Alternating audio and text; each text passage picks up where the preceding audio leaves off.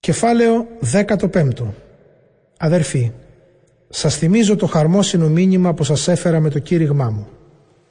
Αυτό το μήνυμα το δεχτήκατε, σε αυτό παραμείνατε σταθεροί, με αυτό και σώζεστε, αν βέβαια μένετε προσκολλημένοι σε αυτό, με το νόημα που σας το κήρυξα. Εκτός εάν μάταια πιστέψατε. Σας παρέδωσα τη διδασκαλία που είχα κι εγώ παραλάβει και που έχει πρωταρχική σημασία. Ότι δηλαδή ο Χριστός πέθανε, σύμφωνα με τις γραφές, για τις αμαρτίες μας. Ότι ενταφιάστηκε και ότι σύμφωνα με τις γραφές αναστήθηκε την τρίτη ημέρα και ότι εμφανίστηκε στον Κιφά έπειτα στους 12. Έπειτα εμφανίστηκε σε περισσότερους από 500 αδερφούς συγχρόνως από τους οποίους μερικοί πέθαναν. Οι περισσότεροι όμως είναι ακόμα στη ζωή. Έπειτα εμφανίστηκε στον Ιάκωβο. Έπειτα σε όλους τους Αποστόλους. Τελευταία από όλους εμφανίστηκε και σε μένα, σαν σε έκτρωμα. Γιατί εγώ πραγματικά είμαι ο τελευταίος ανάμεσα σε όλους τους Αποστόλους. Εγώ δεν είμαι άξιος ούτε να ονομάζομαι Απόστολος, γιατί καταδίωξα την Εκκλησία του Θεού. Με τη χάρη όμως του Θεού έγινα αυτό που έγινα. Και αυτή η χάρη προς εμένα δεν υπήρξε άκαρπη. Εργάστηκα περισσότερο από όλους τους Αποστόλους. Όχι βέβαια εγώ, αλλά η χάρη του Θεού που με συνοδεύει. Είτε εγώ λοιπόν, είτε εκείνοι, αυτά κηρύττουμε και αυτά πιστέψατε. Αν όμως κηρύττουμε ότι ο Χριστός έχει αναστηθεί, πώς μερικοί ανάμεσά σας ισχυρίζονται ότι δεν υπάρχει Ανάσταση νεκρών; Αν δεν υπάρχει Ανάσταση νεκρών, τότε ούτε ο Χριστός έχει αναστηθεί. Και αν ο Χριστός δεν έχει αναστηθεί, τότε το κήρυγμά μας είναι χωρίς νόημα, το ίδιο και η πίστη σας. Επιπλέον παρουσιαζόμαστε και ψευδομάρτυρες απέναντι στο Θεό, αφού είπαμε για Αυτόν ότι ανέστησε το Χριστό ενώ δεν τον ανέστησε, αν βέβαια δεχτεί κανείς πως οι νεκροί δεν ανασταίνονται. Γιατί αν οι νεκροί δεν ανασταίνονται, τότε ούτε ο Χριστός έχει αναστηθεί. Και αν ο Χριστός δεν έχει αναστηθεί, η πίστη σας είναι χωρίς περιεχόμενο. Ζείτε ακόμα μέσα στις αμαρτίες σας. Πρέπει επίσης να συμπεράνει κανείς ότι και οι χριστιανοί που πέθαναν έχουν χαθεί. Αν η χριστιανική ελπίδα μας περιορίζεται μόνο σε αυτήν τη ζωή, τότε είμαστε οι πιο αξιοθρύνητοι από όλους τους ανθρώπους. Η αλήθεια όμως είναι πως ο Χριστός έχει αναστηθεί, κάνοντας την αρχή για την Ανάσταση όλων των νεκρών. Γιατί όπως ο θάνατος ήρθε στον κόσμο από έναν άνθρωπο, έτσι από έναν άνθρωπο ήρθε και η Ανάσταση των νεκρών. Όπως πεθαίνουν όλοι εξαιτίας της συγγένειας με τον Αδάμ, έτσι, χάρη στη συγγένεια με τον Χριστό, όλοι θα ξαναπάρουν ζωή. Ο καθένας με τη σειρά του. Πρώτος αναστήθηκε ο Χριστός. Έπειτα θα αναστηθούν όσοι είναι δικοί του, την ημέρα της παρουσίας του. Ύστερα θα έρθει το τέλος. Όταν ο Χριστός έχοντας καταργήσει κάθε αρχή και κάθε εξουσία και δύναμη, θα παραδώσει τη βασιλεία στο Θεό και Πατέρα γιατί ο ίδιος ο Χριστός πρέπει να βασιλεύει ως ότου ο Θεός υποτάξει σε Αυτόν όλους τους εχθρούς. Ο τελευταίος εχθρός που θα συντριφτεί είναι ο θάνατος. Γιατί η Γραφή διακηρύττει ο Θεός υπέταξε τα πάντα σε Αυτόν. Όταν όμως λέει ότι έχουν υποταχθεί σε Αυτόν τα πάντα είναι φανερό ότι σε αυτό το πάντα δεν περιλαμβάνεται και ο Θεός που υπέταξε τα πάντα στο Χριστό. Όταν λοιπόν θα υποταχτούν σε Αυτόν τα πάντα, τότε και ο ίδιος ο Υιός θα υποταχθεί σε Αυτόν που έθεσε κάτω από την εξουσία του τα πάντα. Έτσι ο Θεός θα βασιλέψει πλήρως πάνω σε όλα. Σκεφτείτε ακόμα και τούτο. Όσοι βαφτίζονται για τους νεκρούς, για ποιο λόγο να βαφτίζονται για χάρη τους, αν δεν υπάρχει ελπίδα Αναστάσεως των νεκρών, και εμείς οι ίδιοι γιατί να διακινδυνεύουμε τη ζωή μας κάθε στιγμή; Αντικρίζω αδερφοί μου το θάνατο κάθε μέρα. μα την καύχηση που έχω εξαιτίας σας στο έργο του Κυρίου μας Ιησού Χριστού.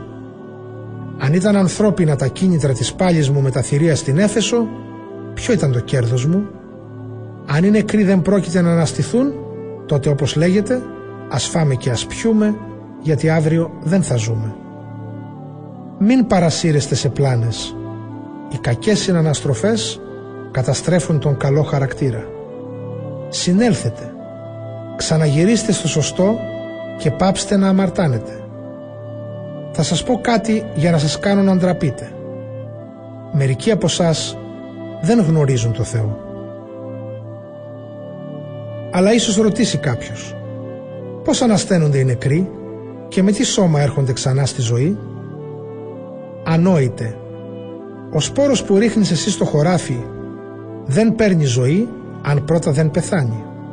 Και εκείνη την ώρα δεν σπέρνει το σώμα του φυτού που πρόκειται να φυτρώσει, αλλά ένα γυμνό κόκο, είτε σταριού είτε κάποιο άλλου είδους.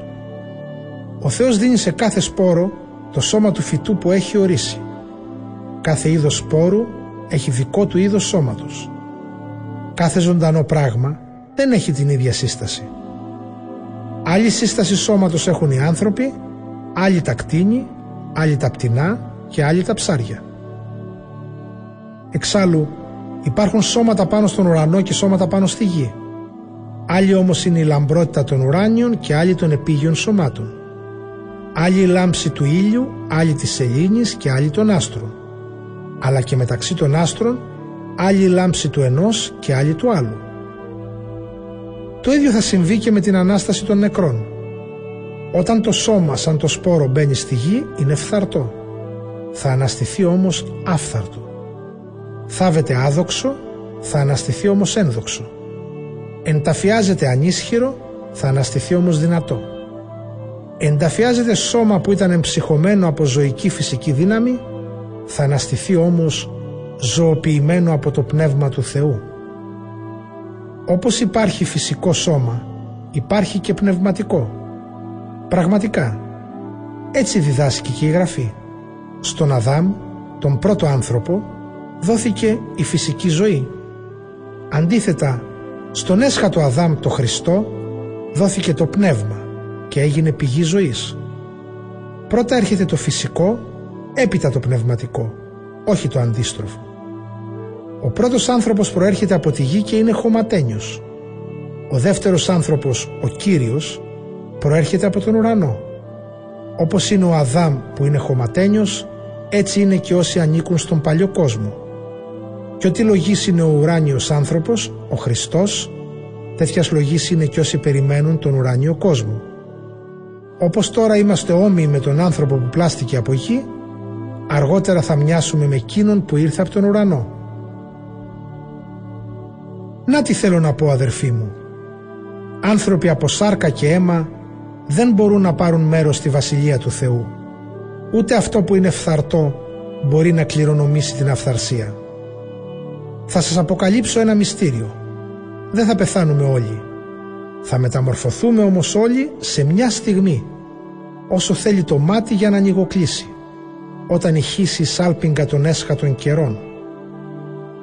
Θα ακουστεί ο ήχος της σάλπιγγας και αμέσως οι νεκροί θα επιστρέψουν στη ζωή άφθαρτη και εμείς οι ζωντανοί θα αλλάξουμε το παλιό με ένα νέο σώμα.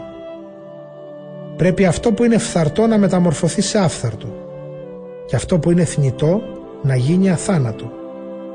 Όταν αυτό το φθαρτό μεταμορφωθεί σε άφθαρτο και το θνητό μεταμορφωθεί σε αθάνατο, τότε θα πραγματοποιηθεί ο λόγος της Γραφής. Ο θάνατος αφανίστηκε. Η νίκη είναι πλήρης.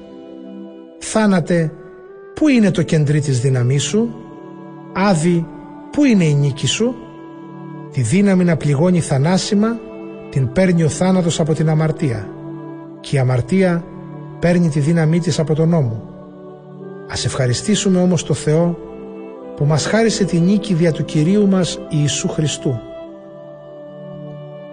Λοιπόν, αγαπητοί μου αδερφοί, να γίνεστε όλο και πιο σταθεροί και αμετακίνητοι στην πίστη και να έχετε πάντοτε όλο και περισσότερο ζήλο για την εκπλήρωση του έργου του Κυρίου αφού ξέρετε ότι ο κόπος που καταβάλλεται για χάρη του Κυρίου δεν είναι μάταιος.